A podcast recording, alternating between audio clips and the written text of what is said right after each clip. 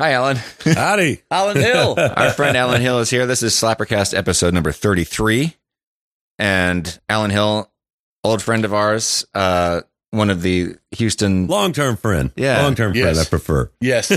Yes. He's somebody we've run into many times over the years. Yeah, yeah, he wouldn't say it. I'm going to say it. but I'm going to say Houston legend. Oh. In that, in that, Yeah. in that, he's played with the best. He's put together. He, he- you know, he. We were just talking about David Lee Roth. He's Houston's David Lee Roth in that he brings he brings apart. He doesn't. Yeah, I've never seen him sit on you know on a show. I've never seen him. I've never seen him take a show lightly. I've never seen him take, and I, I credit you for that because there's there's there's there's performers and then there's performers, and you are you are definitely definitely one of our our, our favorites as far as uh, thank bring, bringing the show, bringing the you know, Yeah. and and of course one thing that we we were uh, yapping about a few minutes ago is just our love of Houston. Now, Alan, are you from Houston? Born and raised in Houston. God, I see. I'm. that's it. Cut paste. We got it. That's it. No, we. Uh, uh, I mean, uh, I'm not from here, and I'm thrilled to find it. You know, absolutely. You know, we we we Beautiful city. yeah, Beautiful people. fantastic. Yeah, everything and best food in the world. Yeah. Uh, we're, uh, yeah, just, uh, just, just phenomenal. I was speaking to my neighbors this morning about they, they, they just moved in and, uh, they're talking about these, these, you know, chain restaurants around here. Yeah, yeah, we found what's it, you know, they got one of these up the road. I go, stop. you just moved in. I don't want to be up for murder or assault. Just listen to me. here, here, here, and here. You, you know, go get coffee at Catalina. Go get coffee down in the Henderson Heights here, or Right. excuse me, the the the the corner store here on the Yeah, yeah. on Henderson. You know, the best barbecue. Henderson and Kane. Henderson Mhm. King, thank you. Yeah. The uh, the the best barbecue in town is at my doorstep. Yeah. So my my my waistline gone. uh, it's gonna be. I'm just gonna be rolling in. I mean, but anyway. So I I, I was kind of gently slapped them around this morning, saying, "Do not talk to me about chain restaurants in Houston Mhm. Uh, Sure. ever." You know. Yeah. Well, and that's and that's that's key. And I think it's any business when the owner's there and they've got handwritten signs on the wall. That's their FAQs. They're you know they're not they're not taking you to their website. They're you're in their store. And I remember Thelma's barbecue. Yes. Uh, it was just so great. But it was like the questions that everybody asked and not respecting the place. The owner is there. This is owner operator stuff. And if something's not right, they fix it Today. and uh, right now, and it stays fixed. It's and it's it's an investment and literal ownership in this is an experience. This is my livelihood. Your happiness is directly tied to my ability to live and continue to to serve other people with my offering of whether it's a restaurant or a mechanic, and those folks care. And Yes. you go to a chain and it's you know when it's just a, a math problem, yeah. they they have a problem with the math. Yeah. yeah, yeah, I couldn't agree more. I couldn't agree more. Um, so we say Houston, you know, uh, we were talking about the music scene as well, which we all, we, I think we, I don't think we can go a, an episode without talking about our uh, Houston music scene. Please Uh, don't. Yeah, yeah. Right. Al- Alan's been involved in and started many, many, many of the bands here in town, and uh, played with you know great Houston legends and it, just beyond Houston legends. I mean, you've played with you played with some of the absolute. You, you Chuck Berry and Yeah, Chuck Berry is uh, you know at, at the top of the list, and Yeah. that, was, that was a thrill. That was one. But Archie Bell is Mr. Houston, Houston, number one of course, hit with yeah. "Tighten Up," Yeah. and uh, Roy Head, yes, Little Joe Washington, uh, who a lot of folks didn't know. You know, they just saw him as a crazy dude that could play guitar with his tongue uh, Yeah. or his shorts. Uh, but uh, Little Joe was James Brown was freaked out by Little Joe when Joe hit the scene and uh, basically sued his record label and Really? bought the record label because he was he considered you know in classic economic terms he was a competitive threat to James Brown. that's so Wow. the top folks took him very, very seriously. And the top players, Texas Johnny Brown and uh, Milton Hopkins and IJ Gosey, those guys that were Duke Peacock players and played with Bobby Blue Bland. And uh, they all like, th- there was things they didn't like about Little Joe, but every single one of them respected his musicianship and his playing. And that's what that guy was put on earth to do is to play, play music. Yeah, and he, uh, he passed a few years years ago, right? He did. It was about Uh, three or four years Three, ago. four years. But I, because I've, I, I actually, I saw you play with him. Uh, little, little. Um, uh, Alan and I have crossed paths many, many, many times, and uh, I, uh, I was one of the bartenders that opened the Continental Club, Yes. and of course, I knew before that, I knew El Orbit's days, Satellite Lounge, and way before that. But uh, I did see you play with Little Joe, and again, I, I, I uh, when we spoke about this off mic earlier, uh, you know, you play bass, you play guitar, you play the the the altuba. Uh, uh, tuba. Yes. I tuba call, I was call a it new the al- instrument. yeah. Altuba. I call it I, I, call, I call it the altuba because Yes. of, because uh, Of He- Altuve. yes, Yeah, the, gotcha, uh, gotcha. the uh, uh, I'm a little I'm a little ahead of my my, my words here, but uh, yeah, uh, yeah, with the with Polka Pete Yes. and uh, uh, but you know, so I've seen a, a zillion configurations of, and, and, and and again, my hats off because none of these, none of these bands came out and sat in their hands. The- Correct. All these bands came out with a with a fire lit, Right. Yeah, absolutely. you know, and and and I I just I love that about I love that about your delivery. I love that about your packaging. You know, in your in, in you know whatever you're presenting, it just it comes off. It just leaps off and it grabs you. And Alan Oldie's, uh, same thing. I mean, all of them, same thing. forever. Yeah, it's it's just it, it's not it's not a um, El Toro's. El Toro- I mean, it, it'll keep coming back. It'll, you know, it'll keep, but uh, uh, I mean, all of the, uh, the just just just the catalog, but also that you you you just never you, you never took a day off. You never took a you know if it was an opening slot, you know, for a, a touring band and something, you know, they better pull the socks up and but you know you know batten down the hatches because you're gonna have to take a hot stage. Yeah. and you know for we, we we've done that before. We've we've had to we, we've had to climb onto a stage where you know this the, the audience has been assaulted you know essentially. And and it's and it's really difficult because you got to come out then at a, at a level that uh that you know Yeah. you, you just I, I, I, would- you know, I, it, it, it's all, I, I, I get you on the word, but it, it, it's, it's an exchange of energy. And, uh, and definitely we, you know, with Alan Oldie's band and with David Beebe and the El Orbits and, and back in Banana Blender Surprise, it's definitely like, this is a, this is a celebration. This is an experience and we're going for it. yes Uh, you know, it, it's if it's duct tape and bubble gum, that's what we got. Let's go. I mean, I played a gig with David on Saturday, and uh, he he was just kind of flew into town and was sharing some equipment, and he played ha- for two hours with a with one and a half drumsticks.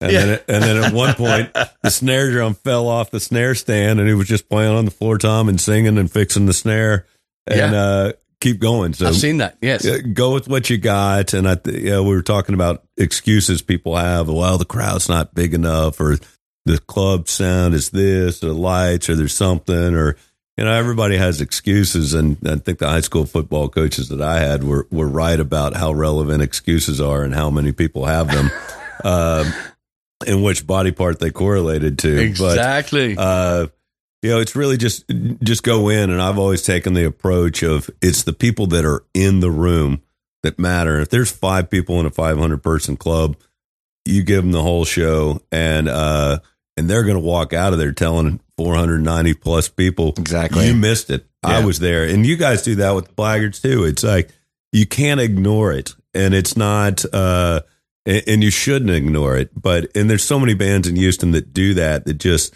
hit hard and do great stuff. And and I say hit hard, you know, it's all rock, but a guy like Matt Harlan uh, is just he's all in, and he's playing quiet and these beautiful, intelligent songs, and and then you get Los Carnales, a Houston institution that are just they're in your face, and it's like, and that's part of the thing is like when you're on stage, uh, and especially as the front man, but even as a side man, understanding how the whole thing works. It's um, you're the dominating energy in the room that creates the spark that the audience says awesome when the bartenders are, are dancing and having a great time.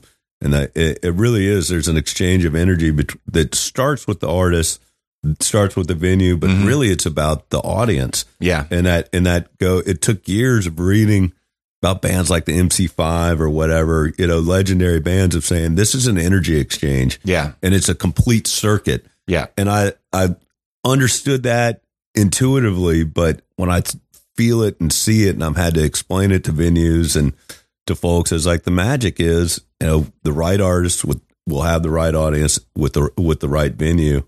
That's how the magic happens, Mm-hmm. and it's very difficult to find all those pieces. But uh, I've been real fortunate with the folks that that come to our shows with uh, for for years. Like they walk out excited. They walk in excited. They walk out with more stories, Yeah. Yeah. Yeah. maybe more steps. Yeah. Uh, but they definitely it, it's an energy, and Yeah. uh, and it takes a lot of energy. You know, you we all work out uh, so that we can can provide that. But you know, I can be beat up physically, emotionally, everything else, and get on stage and play for four or five hours without a break, Mm-hmm. and just I'll be exhausted at the end, but I feel like I have more energy. Yeah. You know, Yeah. it's just like this goes out, and it's because we do receive energy from other people. Yeah. So it's There's not no like question. I don't play for four or five hours without a break in my living room Yeah. uh, because you know it's like all right, got it done next. yeah. Yeah. But uh, that that energy and love and and and it's a celebration and and that's with live music is such the exchange. I mean, there, there's some bands I'd uh, I'm just like they make great records. I'm going to stay at home and listen to this this record. I don't want to throw any names out, but it's like if the live show is just trying to re- recreate the record, you're ignoring some of the energy. I think. You're, you're And- this is and- gold. Uh, What what Mhm. we're hearing today, slappercasters. Th- this is this is gold. I mean, this is exactly what I to, to, for you know to to articulate what you've you, what you've what you've just articulated. You know, you, the live music experience is right there encapsulated in in, in in that last sentence. I mean, that's it. Yeah. that's and that's. Uh, I love to hear. You know, like we were just gushing about Mark Knopfler, and I love to hear show that was so well executed and so well put together and so many hundreds of thousands of hours put into the you know the planning and the execution of this right? However the next night we went out and did a show and we we suffered. We- you know we suffered. I mean, not because of the show but but again kind of because of the show but we we're we were behind time and everything that could have gone wrong went wrong and then we just started playing and you just hope that that you know that uh, my friend Roy Gallagher used to say brute force and ignorance would, would, would you know would, would, kind of take over and drive you. But no it's it's you know you you got to fight out of that. You got to you know you, you got to um but but yet I, I I really I cannot tell you how much I agree with you uh on on that last that's that's gold. And, that's one- and one of the things is it, it it's it it is about energy. It's not about perfection. Um, and I Mhm. always laugh. I was like, "Hey, the symphony plays a lot more in tune and time than I do, but more people dance at my shows." Yeah. uh, a lot more and, and I love Yes. symphony musicians. I love Yeah, yeah, all yeah, kinds yeah. of music. It's not a genre thing, but that is the standard of people that uh, you know they're playing some of the greatest works ever, and Yeah. there's a hundred of them, and it's it's a different rigor than you know a crazy wild wa- rock and roll band, but it's still there's an audience that's as enthused about that. Um, it, it's a feast for the ears. Yeah, and yeah, and um, we've we've also we've been you know rapping about our our our you know live music and the the scene here in Houston, and uh, we have uh, we have great news in that uh, our friend Alan Hill has a brand new record, Yes, right. indeed. and we we were we were just listening to it on uh, Friday Saturday. Uh, Saturday, yeah. Friday and Saturday. Friday Let's and go, let's split the difference. You listen to it both days. I'd like to say that we did, but Friday I didn't get it till Saturday. But yeah, we heard it. We heard it on Saturday, and uh, I got to tell you, the energy is pushed through those Yeah. speakers. The It really energy that we were just talking about, and everything that you just said. I know that you're not lying because I heard it. Thank you. So you recorded this with our with Paul Beebe, as Yeah. we previously were Yeah, mentioned. BB Gun Paul, Paul was on the show a couple weeks ago. Uh, And who else played? Was it all recorded live there? Or was there? Uh, well, i yes and no. Yeah. Uh, it, it was living people that recorded all the parts. Sure. But, uh, uh, yeah, Paul Beebe is, you know, it, and it's, and it's a community too with the, with the Houston music community. There's a respect of people that are, um, in the trenches doing it night in, night out, and, it, and it's longevity. And, you know, Blaggards are one of the r- longest running bands in Houston. Mhm. Alan Oldies band, it's 23 years. And, Yeah. you know, Jesus. that's, that's a oldies forever is, Yeah. is a promise to myself. You know, Yeah. It, it sounds great in the, uh, you know, and, So you must have started the band when you were uh, 20 years old. uh, yeah, Yeah. yeah, yeah, early, early twenties. Yeah. Uh, Wow. so, uh, mid twenties actually, Mid- but, uh, yeah, it's, it's this beautiful community and, and respect and, and different styles. But it's like, if you put in the hours, it shows and it, and it is a little club of folks that are doing it. And some folks are going out like little Joe. yeah. Uh, some folks are coming in that's like if, if there's a desire and willingness to jump in and go for it, yes. um, that's key. And you got to love all the experience of it. Uh, Danny Barnes, who was in the Bad Livers, wrote one of the best things I've ever seen on life and live music. It's like, here's, you know, number one, you know, money problems, like all, all these things. He's like, if you, if, if any one of these three things doesn't discourage you from a life in the arts, read these other 75 and it's all spot on, but it's always coming back to how is the art? How is the art? And um, it, it, it's a great. I'll I'll send you guys the link. It's a, I've sent it to people that aren't in the music business. Like, here's how you're an independent. Uh, it's your job to go create things. So Paul Beebe, uh, you know, I guess with the album, I've known Paul since he was you know, ten years old Yeah. yeah. and uh and he's a, a brilliant musician and as an engineer um he's great because he knows the technical side of it but he also really understands the live feel Yes. and and that's so important so with all over the map uh the process was hey we're we're tracking really if eric eric hughes eric c hughes playing drums on Yeah. every single track Right. uh just brilliant i mean eric eric would read the lyrics and place the his space and and and composition i've i've worked with eric for 15 plus years and i just it's like i'm hearing a new drummer because it was original it's original music yes. but also I'm hearing him as a composer and not in the moment, you know, with mixing and overdubs and all that stuff. So Yeah. we'd get a track that we felt good about. I played bass on just about all the songs except one that Jim Hinkle played bass on. And I was like, I, it's time to walk away from the painting. It's, you know, it was meant as a placeholder, but what he played was so beautiful. I was Oh, just like, uh, that, that's done. Uh, Yeah. so, but capture the live feel. How do we, how's the energy? If there's a mistake in there, do we like it or do we not? Yeah. You know, uh, if it's a train wreck, you know, next. But, um, I mean, most of the songs on the, on the record, we probably played three or four times and we're like, let's move on. But before we moved on, this was something that I, uh, I just, uh, I did because I wanted everything to fall into place. I was playing bass, playing guitar, played surfboard on a song, Mhm. uh, played piano on a song. So I was really experimenting with a lot of different things. And, um, but I said, you know, I, this feels good as a bass player uh, of cutting the, the track. But I'd say before we move on, you know, let's pick the track. Let me sing it. Um, I- I'm going to sing the song to make sure that the words fall right at this tempo and, and that it feels right. And we used a lot of those vocals in the final mixes because I was so in the moment of like, we got it. Yes. And, and that comes through in my vocals. Um, and that's, uh, was a huge growth thing for me. And I think I'll, I'll unless I'm doing an album pure live to two track, I think I'll always have that. Let's capture the energy. If we need to do some overdubs, we can. But Yeah. um, and especially with this record, it's the first solo record I've ever done. Yes. Uh, El Toro's, we did original tunes, but I felt that was more the stage act was defined, and we were really just we were documenting, and I'm I'm proud of that record. Yeah. But this is music that people hadn't really heard before, and and are just now hearing. So it was a bit of a moving target. Yeah. And- And, and, and- a, a, a real big departure too from from what we're used to Alan Hill. Uh, yeah, you know, yeah. you know, again, we've seen you, you know, seen you hundreds of times, but we've this is this is different. And, and uh, uh, so Eric C. Hughes on drums. Yes. Uh, Blaggard fans will know that we that he sat in with us a few times. We even grabbed him and took him up the Midwest because we Yeah.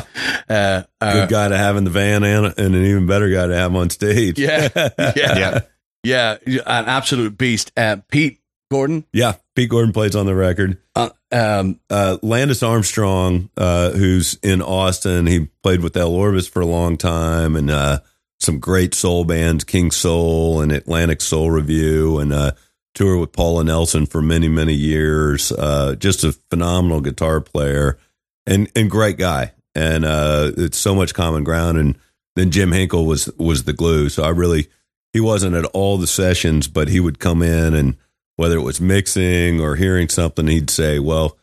The only two things I'd change about this album are, and my ears were just wide open. Yes. He's like, this song needs Farfisa. You know, this song needs, you know, that guitar needs a little less treble on it. And, I- you know, I, again to to to to kind of hammer down the the the the pieces here. Uh, Jim Hinkle, uh, another. I mean, talk about a, a, a Houston Yeah, legend. uh, We're yeah. gonna need five. Uh, we're gonna need uh, at least five episodes to talk about the greatness of Jim Hinkle. Yeah, there's there's there's no uh, there's nobody as humble as Jim Hinkle. yeah, There's nobody as talented as you see. I, I always say that I would make t-shirt if I could play like Jim Hinkle. I would make t-shirts up and I would walk. ar- You know, I'd advertise if I'd take out billboards on on this. I, I would. yeah. I'm I'm, jo- I'm I'm not I'm not shy about that. I would absolutely do that. You don't. Uh, you know, I'll, I'll, I'll run into him at the, at the shop and I go, "Hi, Patrick Devlin." I go, "Hi, Jim Hinkle. How are you?" you know, and he's Yeah. the most unassuming thing. And then you put him on guitar or bass or or keys or put j- just just give him an instrument and just let him go. And Yeah. he's and ah, it just you know, it it, it was it's so exciting to to Absolutely, and and Jim has and and Eric and Landis and all the all the core guys and around the Continental Club. Um, it we understand like the group aspect of it, and Jim is a master at I'm the glue. You play this, you play this, and then he'll come in and he'll play the part that puts them together. Uh, the the single, I, I don't know if I've I, I, I've told this story. I don't. I can't recall if I've told it, Jim. But uh, the single from the record, two gigs and a one way ticket to Amsterdam. Um, it, it after the first few sessions, I was writing songs, and if Eric was available and Paul was available, I'd say book it, and then figure out who's going to play. Um, and Jim came in, and uh, his rhythm guitar part when we were tracking it, I was, you know, not angry is the wrong word, but I was just like what is going on here? You know, it's uh, like the uh, I just I, I was frustrated. I was also trying to realize the vision that I had in my head. So it was, this is very much on me, not on Jim, but my perception.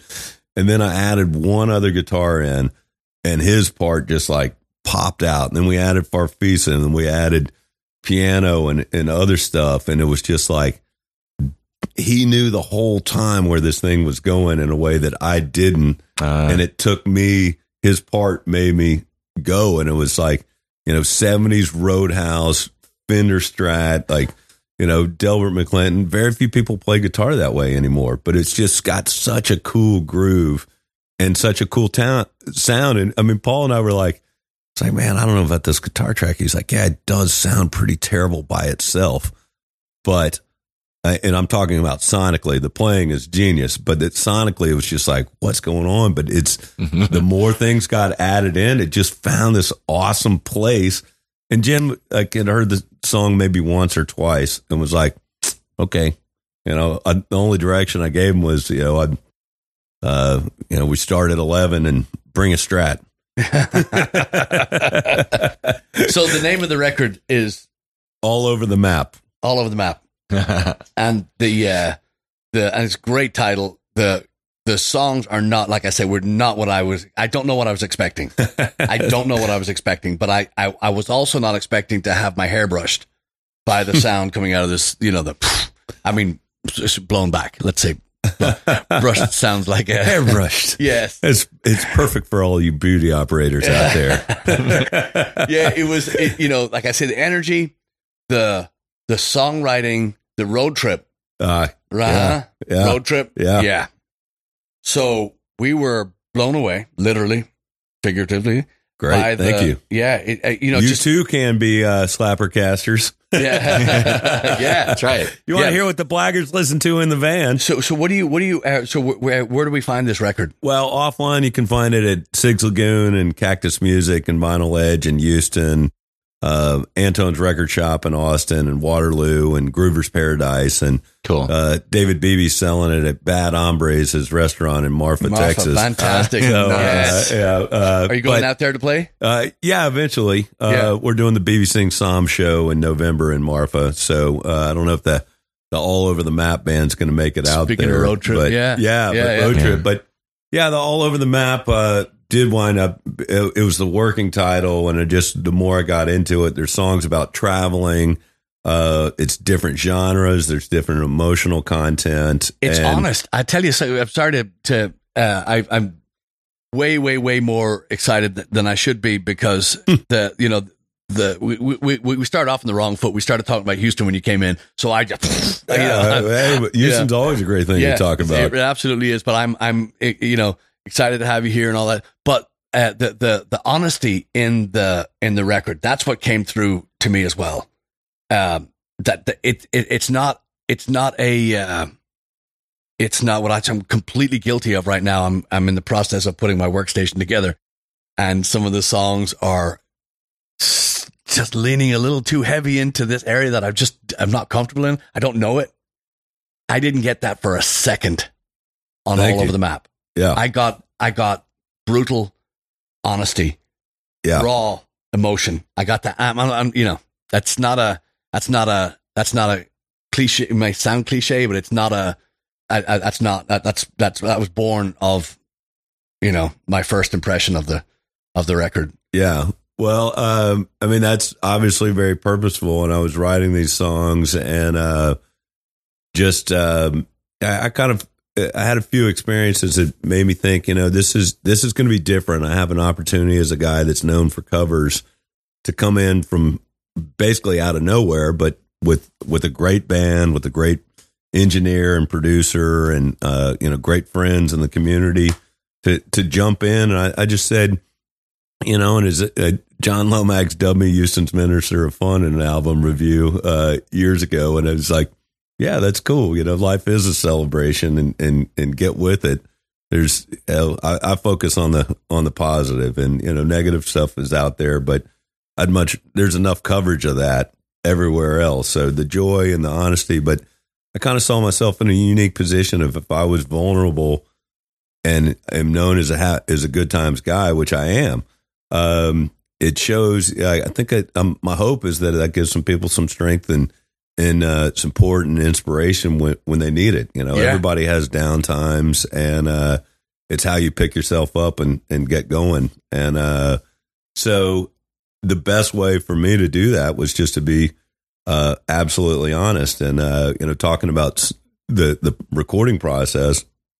There's one of the songs that I thought. Uh, I, I was like, I just got to sing this the first night. I can't, I can't think about having this way over me um, the the whole time. Uh, and then I wound up writing a song that was even more difficult to sing. Uh, "Fall Out of Love" um, was a tune that I, I was just in this wonderful creative space and uh, came up with that, and just kind of thought, wow, you know, like how do I, you know, what's what's Eric what's Eric going to think when I send to the demo?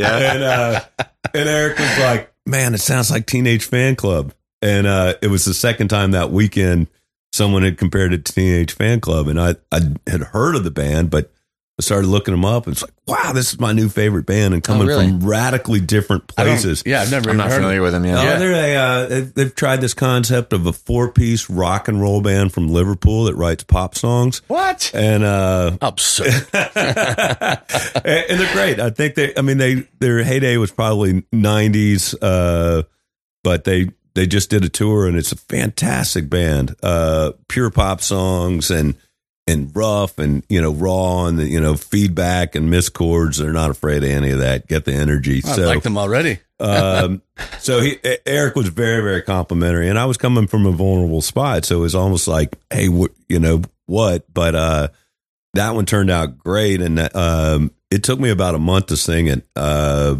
just you know, I wasn't singing for thirty days straight, but I was so wrapped in the emotions of the song that I felt like, and I, but I also knew like the delivery of this is key, and um, I'm sounding mopey. I, I think it was a, a, beautiful relationship with a beautiful person that ended. Um, and I thought, you know, it ended with respect and kindness and love. And I just was like, I'm not pining like now, but my dilemma is how the hell do I fall out of love with you? Like even breaking up was, was awesome. Yeah. you know, done, done, done, with kindness, you know. What a and, great. Uh, and so uh, I'd I'd been down and was singing, and I just said to Paul, "It's like, man, you're just gonna have to piece it together. I think I'm getting worse the more I'm doing it." And uh, then um, it just had a, a, a, beautiful night's sleep, and actually saw a pure white light uh, that woke me up in a very cool way.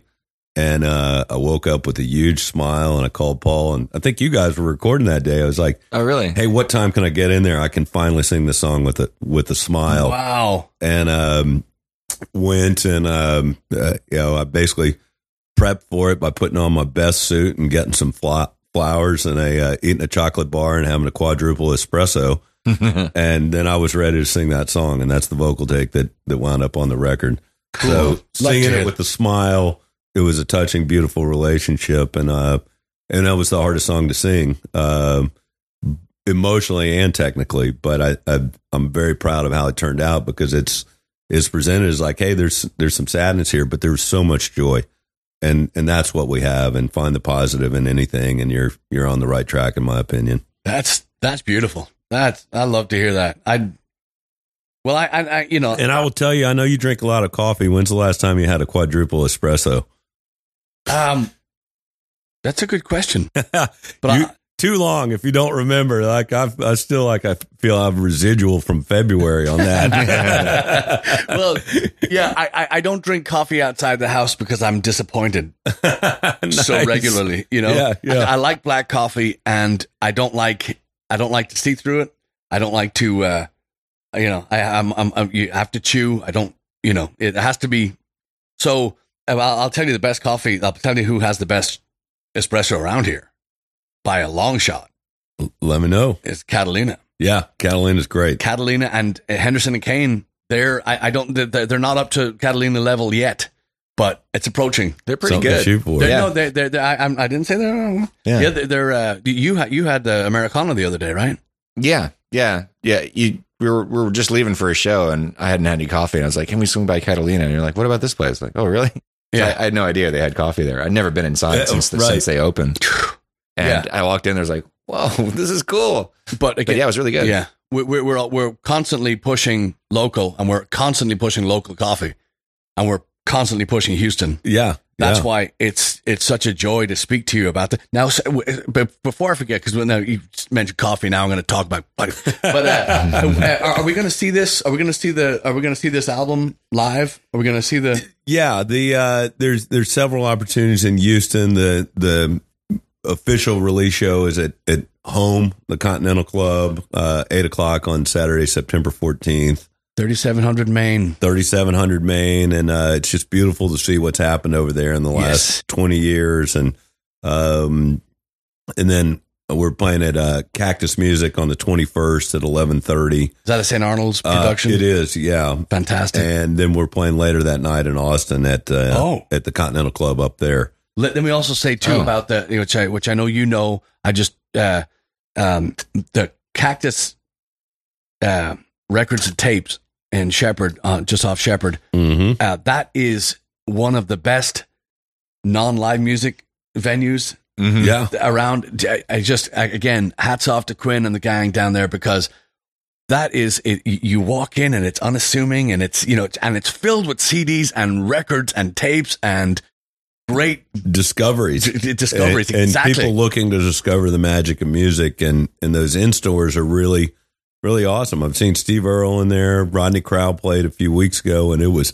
it was awesome. Yeah. They had one microphone, and it was like four guys. Maybe they had two microphones, but it was like, you know, go stand next to the mic. It was so old school. Stand next to the microphone if you're gonna if you're gonna p- take a solo. And uh, and Rodney was singing basically off mic, so it, it, the crowd was just totally silent, and it was gave it a, the the music a, a room to breathe and beauty and Nice. and purity too. You know, like live live sound can be tricky, and a lot of times it's overdone. But it's a great reminder of like this all started pre electricity, Yeah. You know? Yeah. and uh, Yeah. the, the famous line "Muddy Waters," you know, is is you know electrified the blues. And some scholar, I picture it, you know, some Brit, you know, in the '60s when all that was going on, like.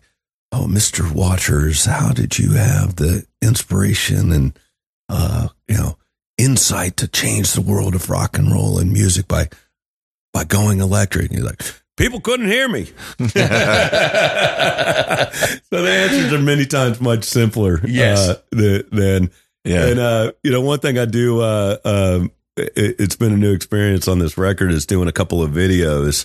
Um, the, and that was, uh, I was laughing with buddies. It's like, you know, I never sat around, like, we'd all talk about, like, what guitar is he playing or what guitar is she playing? You know, what is this? What are those notes? Trying to, you know, crack the code to the actual music. But uh, lip syncing's hard in front of a camera. Yes, I, was is. like, I was like, Yeah. I never thought to ask my buddies how they do that, you know, but Yeah. it's like, here he goes. And, you know, certainly they had bigger, bigger budgets and production staff and more time and all that. But is a do it yourself, or is like, you know, Jason Hughes, a master with the camera and editing is like, all right, Yeah. I'm going to sing the song 12 times to Jason when it's 100 degrees outside and I'm wearing a suit. Yeah. That makes me think of uh, in the '70s, uh, Rolling Stones. I know there's other bands have done this too. That sometimes when they film the video, they'll have they'll arrange to have the backing tracks. Mm-hmm. I bet they'll sing a new live vocal just for Yeah. that video. I know. I know the Stones did that for. Um, I think it was. Uh, God, what's that country song that's on him? Uh, Sweet Virginia. No, no. I'm thinking of. Uh, I know the one you're talking the about. I've jokey one that's Yes. on. Yeah. on some I girls. was listening to gospel music yeah. on the radio You- you- station. yeah. Yeah. Like, uh, you know, Mick Jagger trying to be a Texan. How could you, and, how could you, know. lip sync that one? You know? yeah. so I guess that's why they. I don't know, but they, they have several videos like that. yeah, from that period. And Yeah. uh, but it was it was a new area to express myself artistically and the visual side of it. And uh, the video for two gigs and a one way ticket to Amsterdam was it, it's turned out great. Check it out on the YouTubers if you haven't already. Yeah. We'll put a Uh, link to it. and um, you know it was, that song was about looking forward to going to Europe to play with my buddies the Twang and Braunschweig, and uh, but then those are the choruses. It's looking forward to the future, and the verse is what happened. So there's kind of a fun play with time, and Yeah. and Jason, you captured that perfectly. Uh, I was like, you know, I want part of it to see what uh, you know the stereotype of what my daily life must be uh, off stage, and you know with with the travel log. Uh, but we just finished uh, today the video for Fanny Pack. I and, noticed you had uh, a big, beautiful Yeah, pink. well, I noticed you guys don't have your fanny packs out visible. I know you have them because you're busy and you use your hands a lot. And Exactly. you have, exactly. You know, tuners or toothbrushes or whatever you got to keep up with. I'm proud to say that I'm wearing mine Right. right now, but nobody can see it.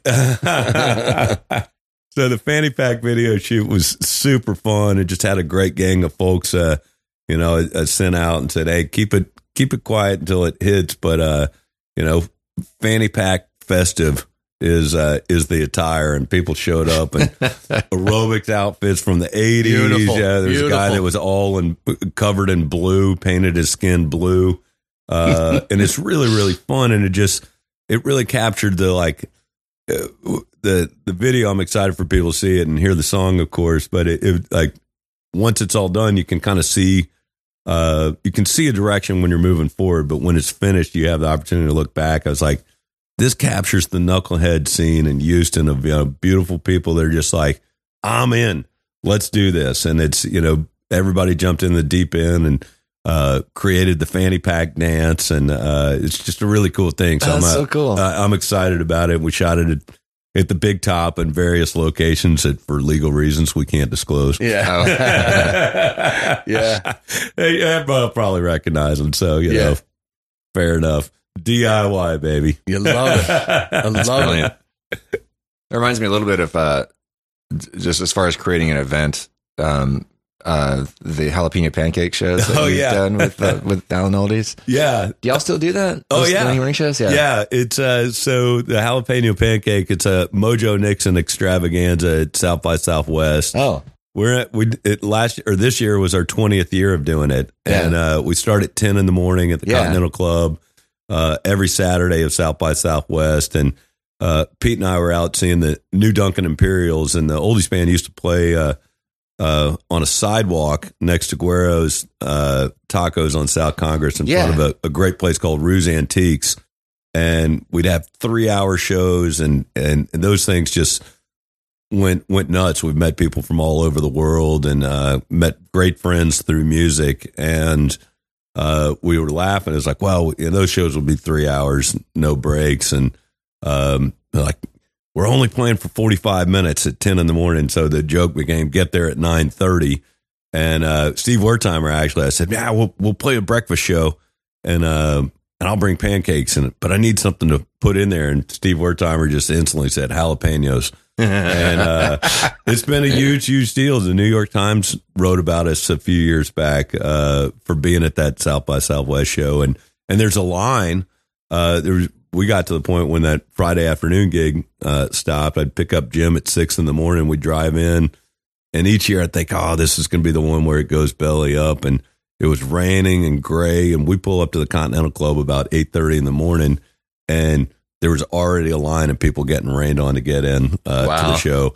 And we have special lines for people with badges. Uh, folks without badges Uh-huh. get in first. And Nice. uh, The way it should be. Yeah. and Yes. it- And, for many years, it was the, the rock and roll marathon of there'd be industry folks back when that was such a thing that would stay up all night. They're like, if I can just, I gotta have some pancakes. Yeah. I gotta have some pancakes and a Bloody Mary. Then I can chill out during the day. And then it'd also be buddies from college that had gone jogging with their kids and you know had had their coffee and hanging out. Like, yeah, of course, this is great to see a show at 10 a.m. Yeah. yeah. So uh, it, it's that's been a real thrill, and it's uh, you know we've we've had some great standing gigs. It's like we have like four or five New Year's Eves every year, and Yeah. uh, the nine thirty show.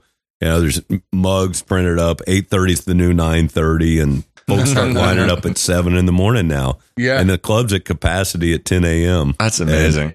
and it, it's been great. Met so many, so many beautiful people through music, and that's that's another huge theme that I realized that developed with the record is uh, is that heroes turned into friends through music. Like Pete Gordon, when I, I first moved, I moved to Austin, uh, only place I've ever lived outside of Houston um, for college, and pull up, and I'd heard great things about the Neptunes, and then they're on the radio, and I see them at the hole in the wall, and Pete and I have been buddies ever since, and uh, those guys were my heroes. And Archie Bell's another great example of like growing up with Tighten Up, and you know we talk pretty frequently, do a ton of shows together, and it's like, hey, we're we're family, Yeah.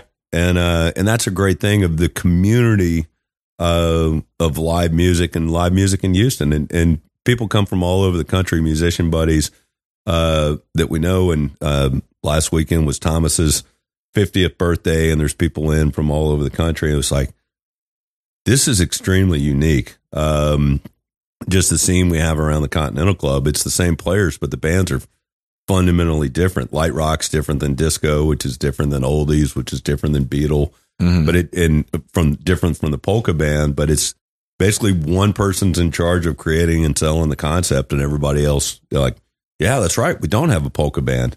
In fact, that's how I found out about the polka band. Pete sent me a text and said, "We're starting a polka band." Next text was, "You're playing tuba," and um, and I said, replied back with two tags. So I'm in. Yeah. Who's got a tuba? Yeah.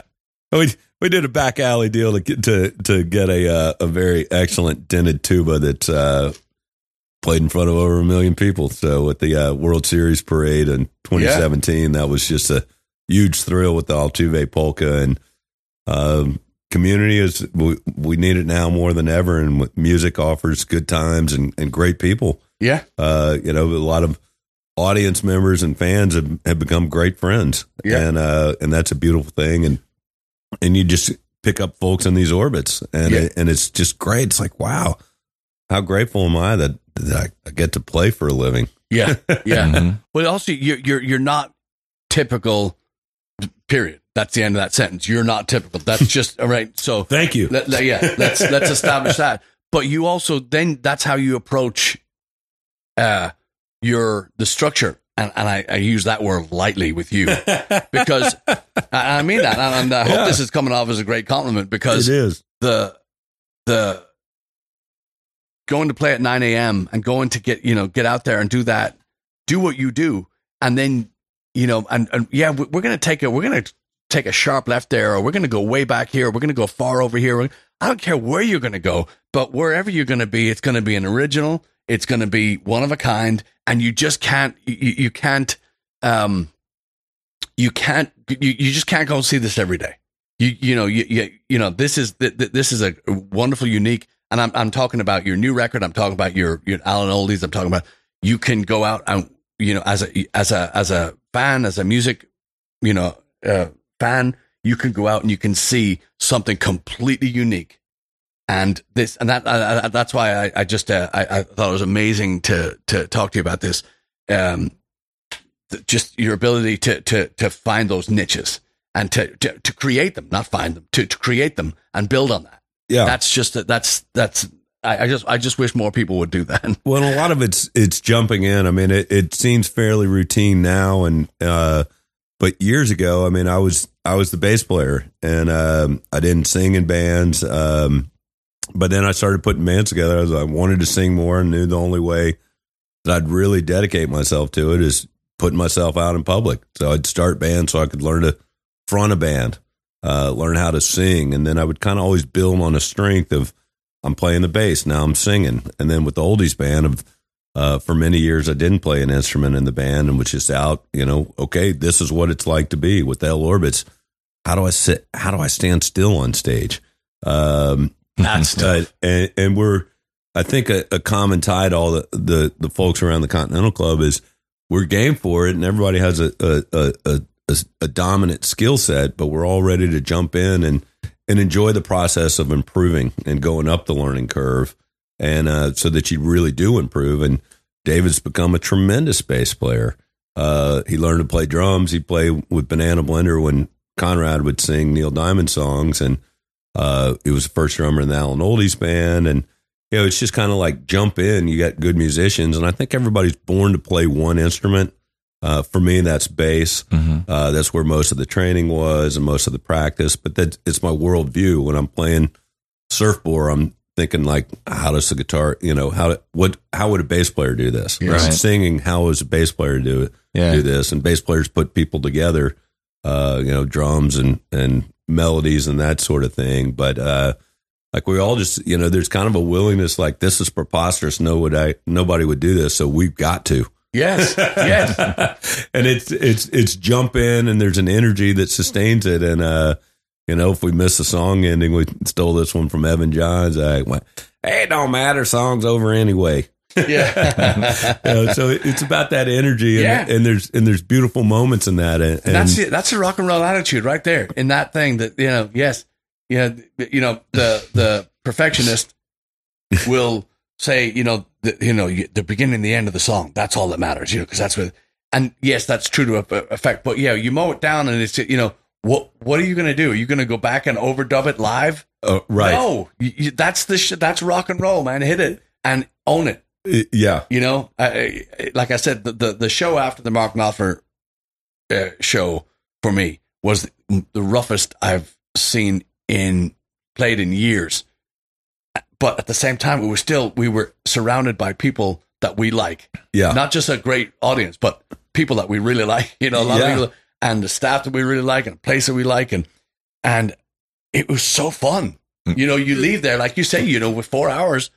I, am you're excited. wired yeah I'm, I'm fired up. yeah You know, Well, Yeah. and it's also, you know, digging in. It's like, you know, if everything's perfect all the time and it always goes that way, it's it's hard to appreciate that the high points. But I I find gigs with the oldies band and rarely I probably haven't used a set list in 20 years in that band and it's, you know, what's going, what's working and it and it's going.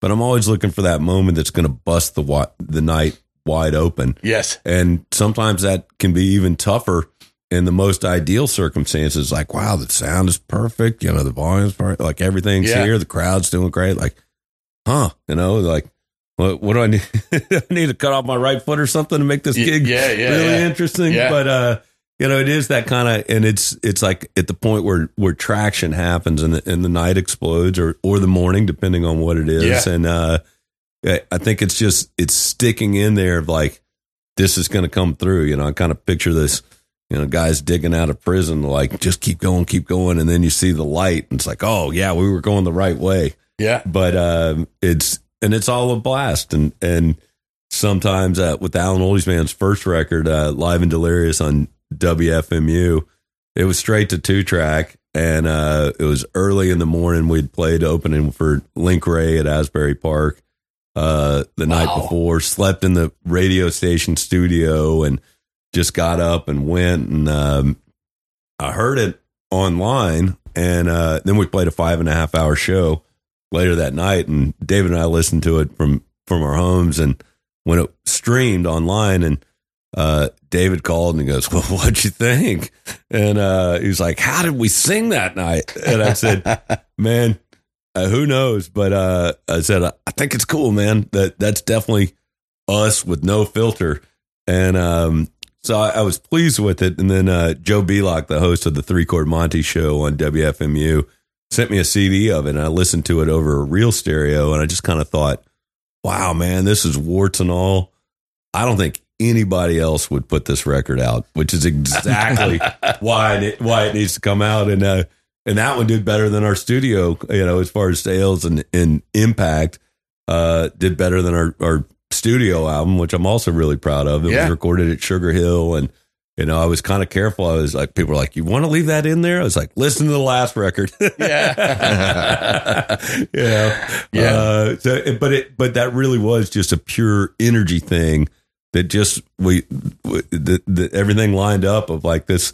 You know, guys starting songs in the wrong key, and then it comes back together. I mean, it was it was everything, but it was just rolling through the whole time. So, uh, that rock and roll has to be fun. It has Yeah. to, and it Yeah. has to be raw, and it has to be honest, and that's what we're. That's the. I think that's been the the underlying thing. All, all you know, t- today especially. You know, it's if it's not raw and it's not honest, it's not loud. You know, yeah, you, you're you're in the wrong business. You know, Yeah. you, you really, you really are. I mean, we just we we, we constantly harp about. I, I cannot say it enough, but everybody has to go out and see live music. Everybody has to go out. You just owe it to yourself. You Yeah. owe it to yourself to go out and see live music. You're not going to hit every time. You're not going to, you know, it's a it's, it's far better odds than it is going to be in Vegas. You know, Yeah. at the you know, yeah and live music and you know and, and no discount to movies but uh i've always kind of uh yeah for me it's like it, it's it's an interactive experience with the band that's always changing whereas a movie you know there, there's craft and art in that and I, and, and I appreciate it but people see the same movie all over the world and you go sit and you interact with it and, that, and that's a certain level of interaction but nobody's hopping on the screen you Yeah. know nobody's eating peanut butter you know from the singer's hand yeah, uh, on on a on a movie screen and uh, with live music it's that that's how it is it's a different experience Every and time. Yeah. every time Yeah. you know uh, it, even if you have the same arrangements and everything like there's Yeah. there's an energy in the room that wow this one was 20 clicks faster tonight and Yeah. let's make it 40 clicks faster tomorrow yeah, Yeah. or it was slowed down. You know, Yeah. it's just, like that's the the vibe and the atmosphere and the energy. All those things create a different show. Yeah. Uh, you know, doing several nights in a row at the Continental Club, which I've done a handful of times. Every show is different. every show's And- different. and, and every show is different. So there's always something new with live music. Yeah. Yeah. And then your new record definitely just bleeds that that whole attitude just Yeah. completely, which I think we already touched on.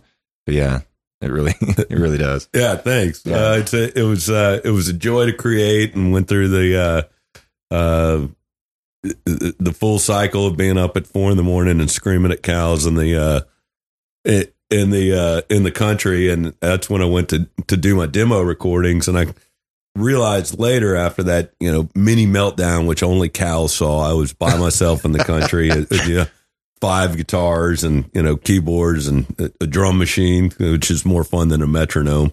Yes. Uh, but uh, it, I realize I've taken these songs. I'm not making perfect demos. What I'm doing is showing these songs to the guys that are gonna gonna breathe the life into them that I can't. yes. And um, that was like Eric would. He's like, "What do you want me to play on this? You want me to play play with the demo?" I was like, "You're the drummer." You know, Yeah. Like do what I, I don't know. feel. And uh, like I, I, I think a key to being a great band, I think of being a great team is get great people and then stay out of their freaking way. God.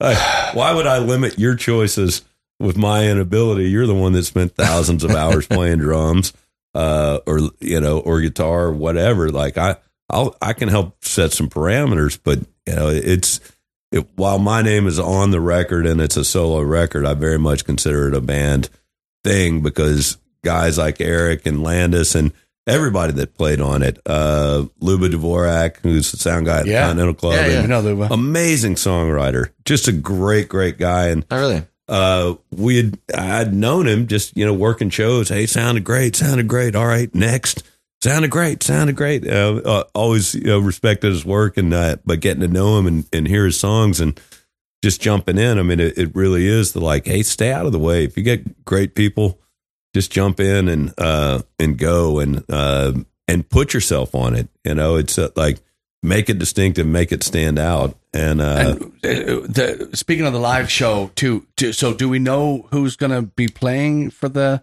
For Yeah, the, the- core band is uh, uh for the live shows. Mark Riddell is playing bass, and uh, Incredible player. um, yeah, he's Yeah. such such a great guy. What a and, nice- uh, yeah.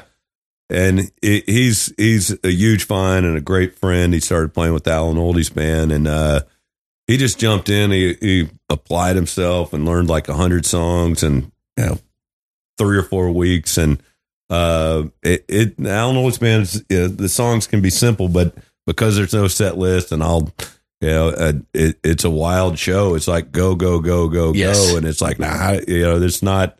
It, it's all got to be top of mind. And Mark really put in the investment, and uh, he's one of my favorite players and one of my favorite people, and um, Yeah. and he's he's doing an awesome job on it. So, uh, great guy, works his tail off. You know Mhm. that that's the recipe.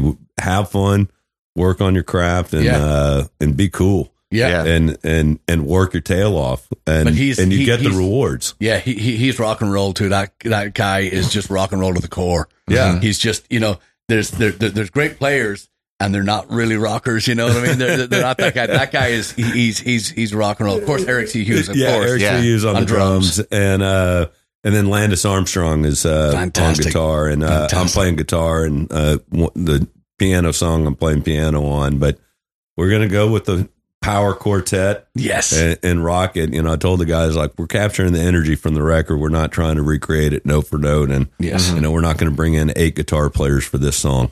Yeah, it's it's us, and let let's let's capture the energy, capture the structure, and you know have fun. And uh, I'm really really excited about hearing different versions of the songs after after mixing and Yeah. uh, in that part of the process. I told my sister and uh, about it, and she's like, "How's it coming?" I was like, "Well, I listened to that to the mixes yesterday, and it was fun. It didn't feel like there was work, so that tells me I've got something. You know, I'm done with that piece. Yeah. Yeah, and it, and it is. You scrutinize yourself, and you're under the microscope in really really intense ways, uh, and it's it's great work, but um."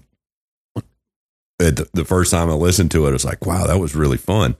Uh, I I was also like it it didn't feel like work and and the work is joyous but that's kind of knowing when to walk away from the painting is another Jim Hinkle uh, phrase that applies perfectly not only to mixing a record but to many things in life Yeah. you know Definitely. it, it, it's because you can work on some things forever and if Mhm. you're not improving it you're not you're not going anywhere yeah. so you've got to learn how to finish. yeah learning Yeah. how to finish is as important as learning how to start Yeah, it really is.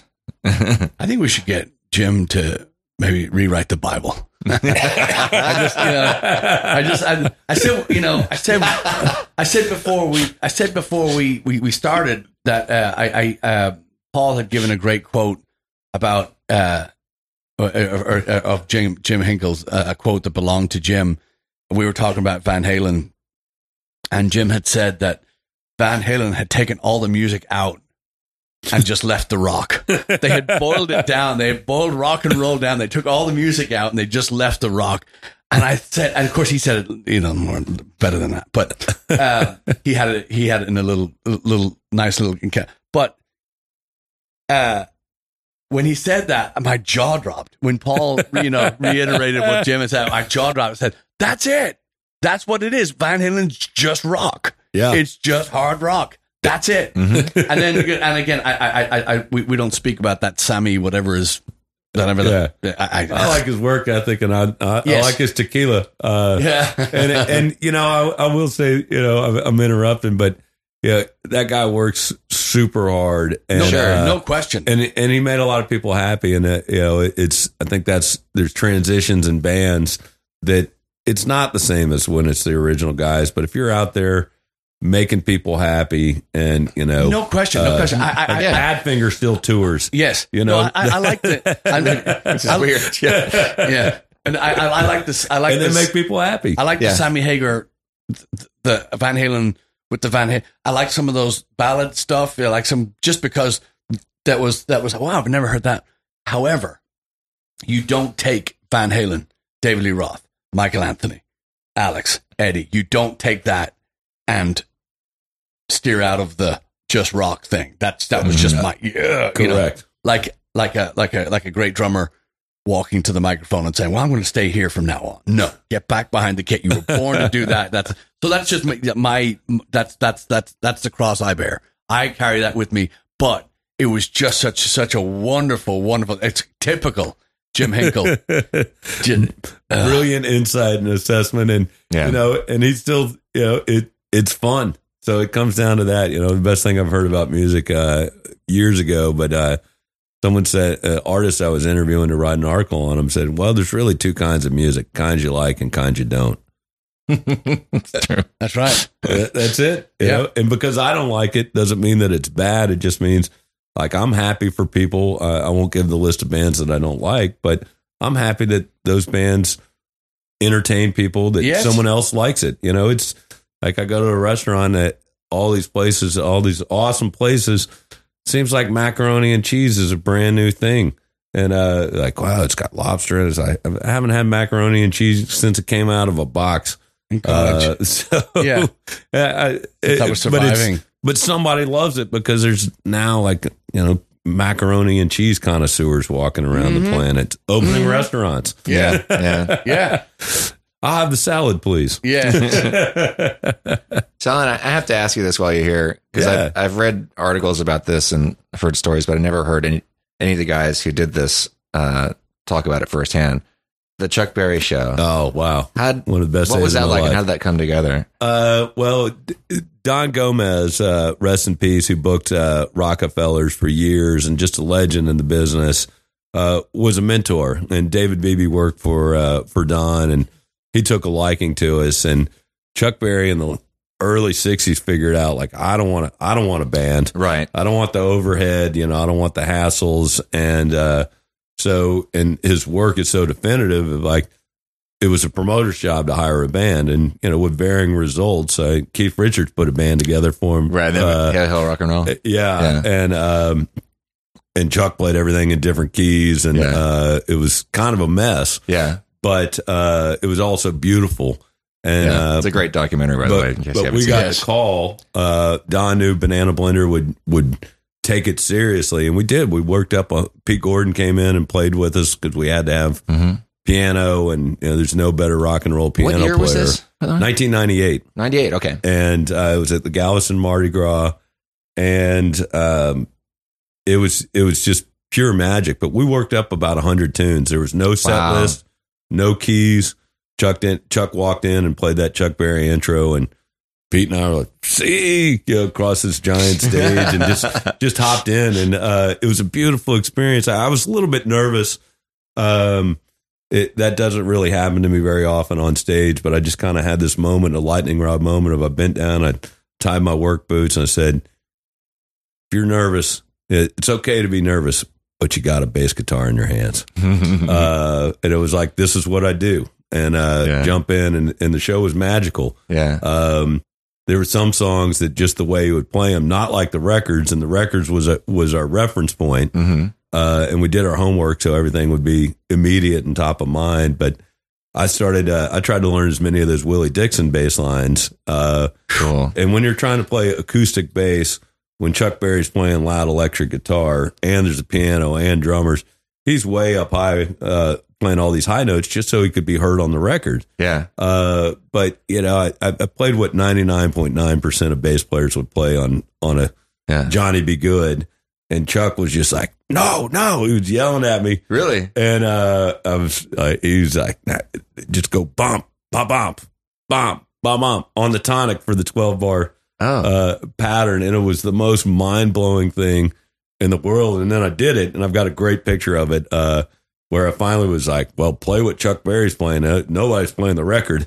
You know, right now we're playing with Chuck Berry and started doing the bump, ba bump. He goes, ah, I love how that sounds. That sounds so good. wow. And and that was beautiful, and it was just like blew my mind. But it was, uh, and I still have no idea what key we did Memphis in. uh, but I just knew that E flat sounded better uh, most of the time than any of the other notes, so I just stayed there. And his guitar was way out of tune, but it, it Oh. was.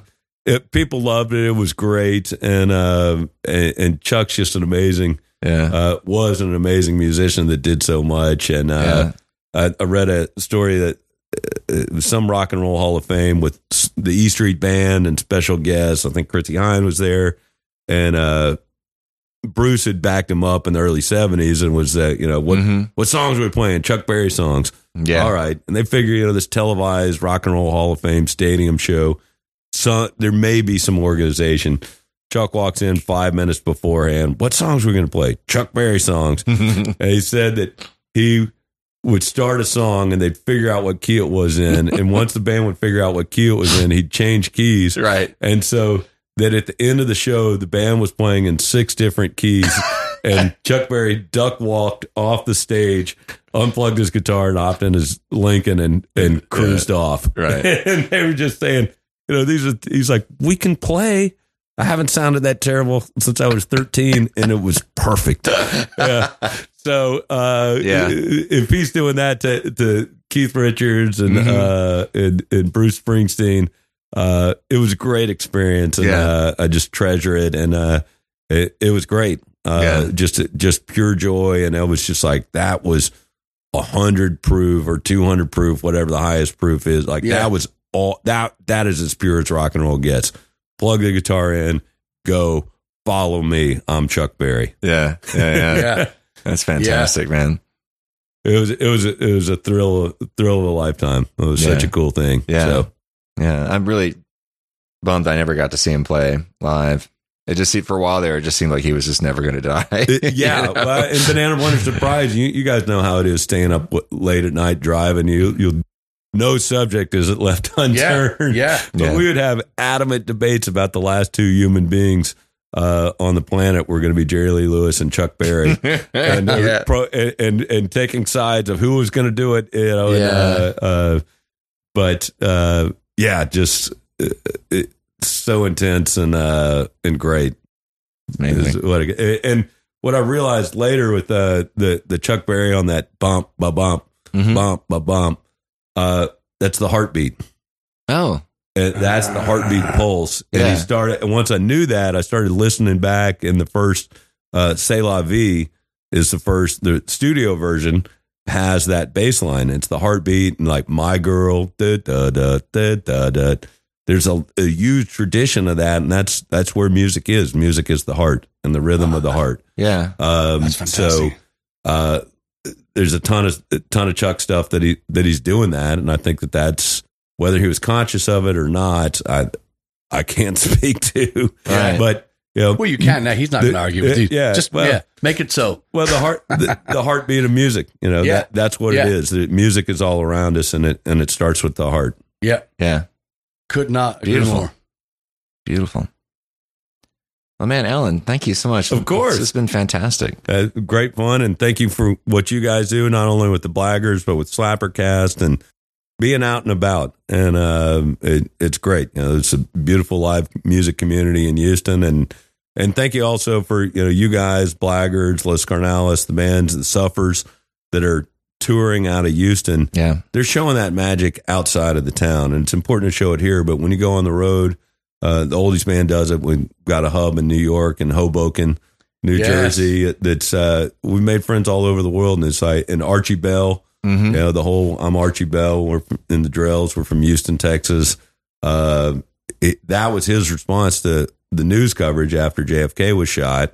Many years later, he felt like people are bagging on my hometown, and Houston is cool, folks. So Yeah. take it from Archie Bell. That's right. Houston's a great place. Yeah. Yeah. So where, where can people find you online? Uh, online, Alan Hill Entertainment. Okay, Dot com that's right, yeah. Is uh, the best place to find me. I run a booking agency. My day job is to get night jobs, so I'm a I'm a match between private party bands and private party hosts, and uh, have a blast doing it. So That's right. anything music related, I'm Yeah. in. And, and th- yeah, we, we can also direct you. Anybody looking for wedding music, for you know, for you, you know, like bringing the party. You, you know, it, it, he- he's your one stop shop. I want to hear about your party. Yeah, yeah. Cool deal. Well, thanks, gentlemen.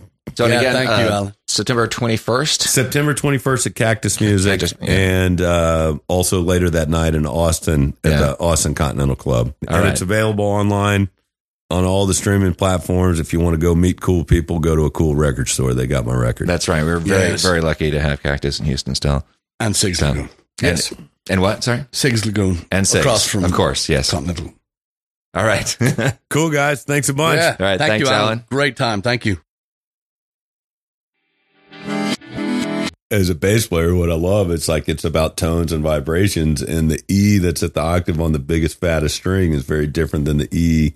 It's the same note, but the tones and the impact is totally different than the one at the second fret. Yes. And so Yes. it's, you know, I, I, I get that and I, I do it and, you know, uh, have, why is Alan above the 12th fret? You know, get that comment every once in a while. Yeah. Yeah. Facebook but again, being an whatever, artist, if being an artist, we don't paint in the lines. We don't Yeah. stay in the lines. yeah, we don't exactly. and and and again if you're living above the if you're living above the seventh if you're living above the 12th if you're you know if, if you're noodling constantly uh, there are people that love to see that band Yeah. you know and our friend Roz Zamorano Yeah, you know I right. mean Yeah, you know yeah. I mean just killer band I don't want to hear that shit though Yeah. I, you know what I mean I don't want to hear a band with with that It- yeah. with, with all you know everybody playing lead Yeah. you know It's somebody's got to play the song. And like Michael Anthony, like people are like, oh, that's the luckiest guy in rock and roll. It's like, no, he was number one. He was the best singer, had his own shit going on. yeah kind of same thing with Ringo. They were like, they couldn't afford him.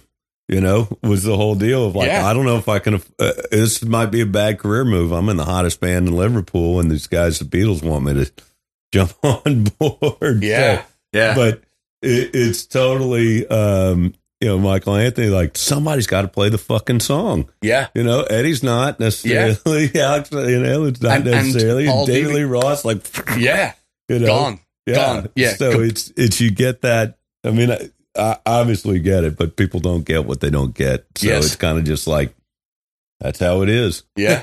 well, I love it. Uh, uh, Paul Beebe was here a couple weeks ago, and he said uh, that Jim Hinkle said he said that I fucking follow that trail. Uh, but Jim, Jim Hinkle said took that said, said that Van Halen took all the music hey, out of out out of of rock music. out of rock, and, he, Just and they, made ju- it they just left it. They just left it, and I just thought, I said to myself, "What a fucking genius thing to say!" Because Yeah. that's exactly what it is. yeah, I Yeah, mean, yeah, yeah. that's exactly what Van Halen is. It's just fucking rock. And I think that David Lee Roth is the best frontman of all time. yeah, I am just, and I still listen to him talk, and I say that motherfucker, he's going to use up all the good good sayings because he doesn't stop fucking talking, yeah, and he speaks in, he speaks in not parables, but he speaks in sound bites, in radio sound bites, yeah. and that motherfucker, he can keep He's your smart as Yes. shit, man. He's yes, smart as shit. beyond beyond bright yeah, and, and and and to the point where I can understand why somebody like Eddie Van Halen would be, you know, they wouldn't get along because I, he's got a million notes to play yeah, right now, this second. and this guy has got a he's got he's got a he's got a fucking rock show to put on. Yeah. He says, you know, he says, you know, Van Halen is the party. He goes, I am the party. David Lee Roth says, I am the, and he fucking is. Yeah. You know, if he walks out on the stage, that's all you're going to see. Yes, we go to see Eddie and Yeah. Alex and, you know, and, and, and And Michael. no discount to them, but it's like those four guys are it. Yeah. You know? So, but anyway, Yeah.